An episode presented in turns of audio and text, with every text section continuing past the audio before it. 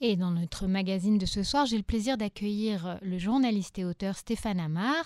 Bonsoir. Bonsoir.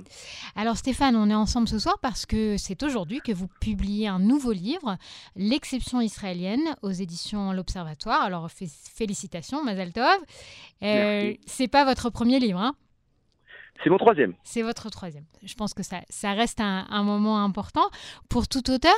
Présentez-nous euh, ce nouvel ouvrage. Alors, euh, d'abord, j'ai voulu euh, aborder plusieurs thèmes qui font qu'Israël est effectivement une exception, en tout cas par rapport au monde occidental, par rapport notamment à la France. Et cela explique bien des malentendus, voire des mésententes entre les Occidentaux d'une part et Israël de l'autre. Et j'ai voulu donc expliquer pourquoi Israël était exceptionnel à bien des égards, en, convoquant l'histoire, en convoquant les, les, grands personnages euh, qui ont fait Israël, et en me rendant euh, sur le terrain euh, pour expliquer une réalité qui est très complexe, passionnante, mais qu'on survole souvent rapidement dans nos quotidiens, dans les reportages à la télévision. Et là, j'ai voulu rentrer en profondeur pour bien expliquer, pour décortiquer d'une certaine manière le modèle israélien, afin de le faire mieux comprendre au public. Oui, alors voilà, on va, on va y venir dans un instant. Mais justement, donc le livre, il est écrit en français. Pour vous, il est destiné à qui? Il est destiné au public francophone, aux médias français, finalement aux organes euh, gouvernementaux français? Oui, absolument, parce que bon, je, suis journaliste pour euh, des, grandes chaînes françaises, des grands médias français, mhm. euh, et effectivement, ma vocation, d'une certaine manière, d'expliquer la réalité euh, locale. Alors, je me suis beaucoup consacré euh, au conflit, notamment dans, dans le précédent livre et, et, aussi au cours de, de nombreux reportages que j'ai pu produire. Mais cette fois-ci, euh, j'ai voulu, si vous voulez, me concentrer sur euh, Israël. Alors bien sûr, j'évoque les Palestiniens, j'évoque les problèmes de sécurité d'Israël, mais globalement, c'est un livre qui aborde l'armée, qui aborde la démographie, qui aborde le problème du temple de, de Jérusalem, euh, j'ai voulu vraiment faire un zoom sur la réalité israélienne à la lumière, encore une fois, de son histoire.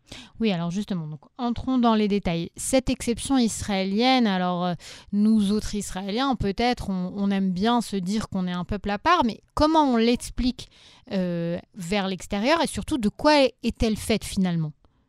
D'abord, la première chose à comprendre, je crois, euh, c'est que euh, le retour d'un peuple sur sa terre après 2000 ans d'exil est tout à fait exceptionnel du point de vue historique. Je ne mmh. connais pas euh, d'autres exemples. Mmh. Et si on ne se place pas du point de vue de ce retour euh, de tous les espoirs qu'il a suscités et des problèmes euh, qu'il cause jusqu'à présent au quotidien, parce que on ne reconstitue pas comme cela un peuple euh, qui, durant 2000 ans, a vécu complètement éclaté, dispersé. Hein, c'est l'origine du mot diaspora. Eh bien, on ne comprend pas vraiment ce qui se passe en Israël. Donc, c'est une première chose. J'ai voulu parler de, de ce rassemblement des exilés, de la manière dont il s'est effectué, de l'importance aussi qu'il a pour Israël, puisque finalement l'immigration juive est à la fois le but et le moteur euh, de l'entreprise sioniste. Mhm. Donc ça, ça, fait partie, une grande partie du livre. Et puis encore une fois, eh bien, je, suis rentré dans toutes les fractures de la société euh, israélienne. Euh, d'où elles viennent, comment aussi finalement on a tendance à noircir un petit peu un tableau qui n'est pas si désespérant que ça finalement.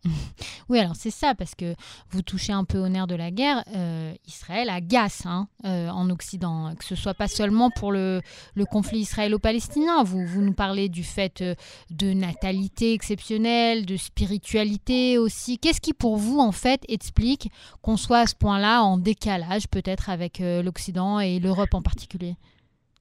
Mais parce que Israël s'est construit finalement à contre-courant de l'histoire européenne. Au moment où l'Europe tournait le dos au nationalisme à cause des deux guerres mondiales qui ont été euh, des guerres euh, meurtrières, terriblement meurtrières et terriblement vaines, eh bien mhm. c'est à ce moment-là, euh, en 1948, que justement Israël se reconstitue en tant qu'État-nation autour de son drapeau, autour de son armée. C'est en décalage effectivement avec la dynamique historique européenne. La natalité, euh, vous en parliez euh, à l'heure où euh, les Européens arrêtent de faire des enfants, pour des raisons d'ailleurs qui tiennent aussi à cette histoire tragique. Eh bien, mm. Israël est sans doute le pays industrialisé au monde qui fait le plus d'enfants et de très loin, puisque le taux de natalité israélien est le double de celui de la moyenne des pays de l'OCDE. La colonisation également. Euh, Israël a commencé à coloniser euh, les territoires euh, palestiniens en 67, au moment même où les grandes puissances européennes quittaient complètement leurs possessions outre-mer, comme en Algérie ou un peu avant en Inde pour les, Britanniques. Donc tout cela finalement fait qu'il y a une incompréhension puisque les, les deux entités, je dirais l'Europe d'un côté, Israël de l'autre, vivent l'histoire à l'envers. Oui, c'est ça c'est vraiment être à contre-courant. Alors, mais est-ce que selon vous, le secret, c'est de mieux expliquer euh, à l'Europe ou est-ce que finalement il faut assumer d'être effectivement à contre-courant, même si une grande partie de la culture israélienne c'est une culture occidentale? Est-ce qu'il faut s'assumer euh, comme un pays bah, comme du Golfe ou encore de, un pays émergent comme en Asie? Il faut assumer tout simplement ce qu'on est. Je crois qu'il faut assumer son identité. Il ne faut pas chercher à dissimuler les choses. Enfin, en tout cas, c'est ce que j'ai toujours fait. Euh, il y a, si vous voulez, un projet national se met en place ici depuis maintenant euh, je dirais 150 ans, depuis le début de l'aventure euh, sioniste, qui est un mhm. projet de reconquête d'un territoire. Mhm. Euh, et donc, et cette reconquête, je le pense, en tout cas c'est ce que je soutiens dans le livre, euh, va jusqu'à la reconquête de Jérusalem et du cœur de Jérusalem, c'est-à-dire du mont du Temple, avec la reconstruction du Temple. Alors c'est un projet qui peut faire peur, c'est un projet avec lequel on peut être en désaccord, mais en tout cas je pense qu'il faut regarder les choses en face, il faut regarder où va Israël, que veut Israël, et c'est ce que j'ai essayé de faire dans ce livre. Oui, alors parlez-nous un petit peu justement de, de, de, de cette question du du, troisième temple, est-ce que c'est euh, ça a de quoi faire frémir euh, l'Israël laïque libéral ou est-ce que c'est vraiment un projet qui peut mener à une, une cohésion euh, nationale et peut-être régionale même? Alors moi, je, crois effectivement, euh, même si cela reste encore assez nébuleux à la fois dans mon esprit, dans l'esprit de la, plupart des gens, mais je m'inscris, si vous voulez, dans la vision de, de Théodore Herzl, euh, qui, euh, dès donc la, le début du XXe siècle, quand il a publié avec Neuland en 1902, mhm. portait une vision, si vous voulez, réconciliatrice à travers Jérusalem et à travers le temple de, de Jérusalem.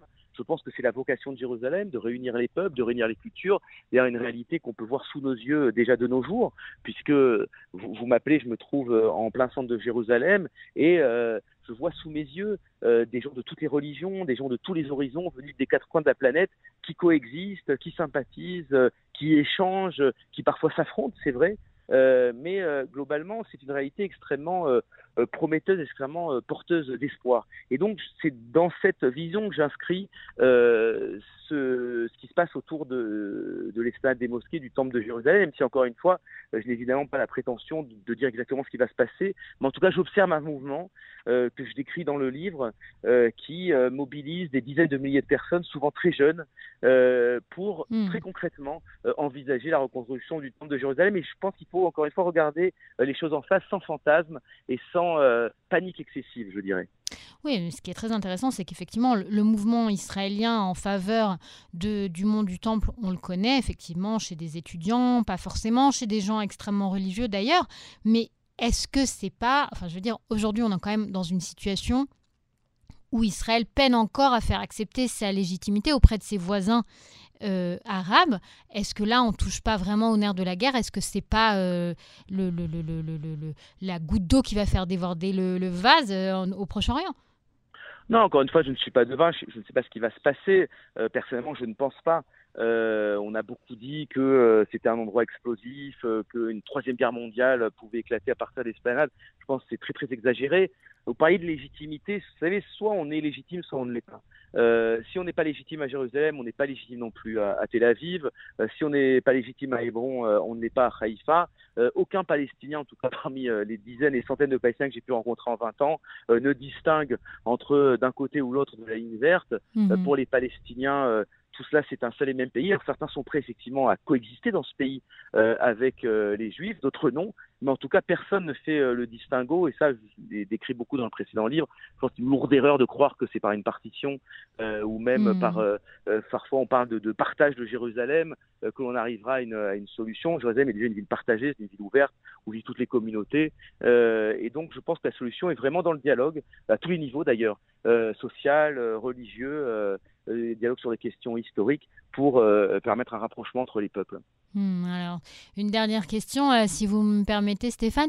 vous parlez notamment dans le livre beaucoup et dans, dans vos propos de manière générale du premier Premier ministre d'Israël, David Ben Gurion. Et, mais David Ben Gurion, il avait cette aspiration et c'était qu'elle soit, qu'Israël devienne un pays normal. Euh, est-ce que vous pensez, vous parlez d'exception israélienne, est-ce que vous pensez qu'Israël est vraiment appelé à devenir un pays normal, si tant est qu'on puisse définir ce qu'est-ce que c'est, ou est-ce que Israël restera toujours exceptionnel, mais, peut-être même au sens que l'Amérique se vit aussi comme un État euh, exceptionnel?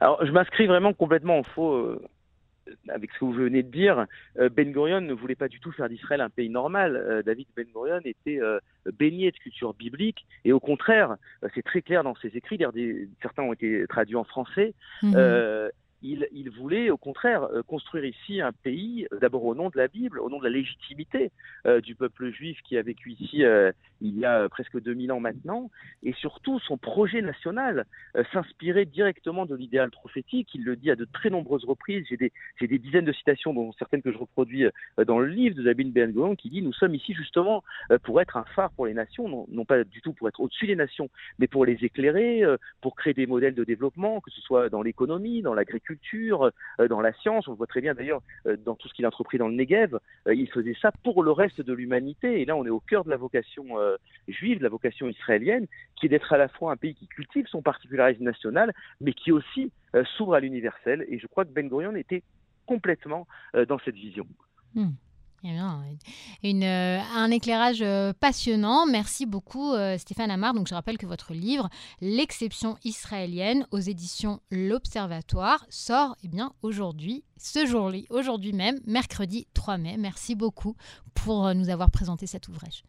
Merci Myriam. Au revoir. À bientôt. Au revoir.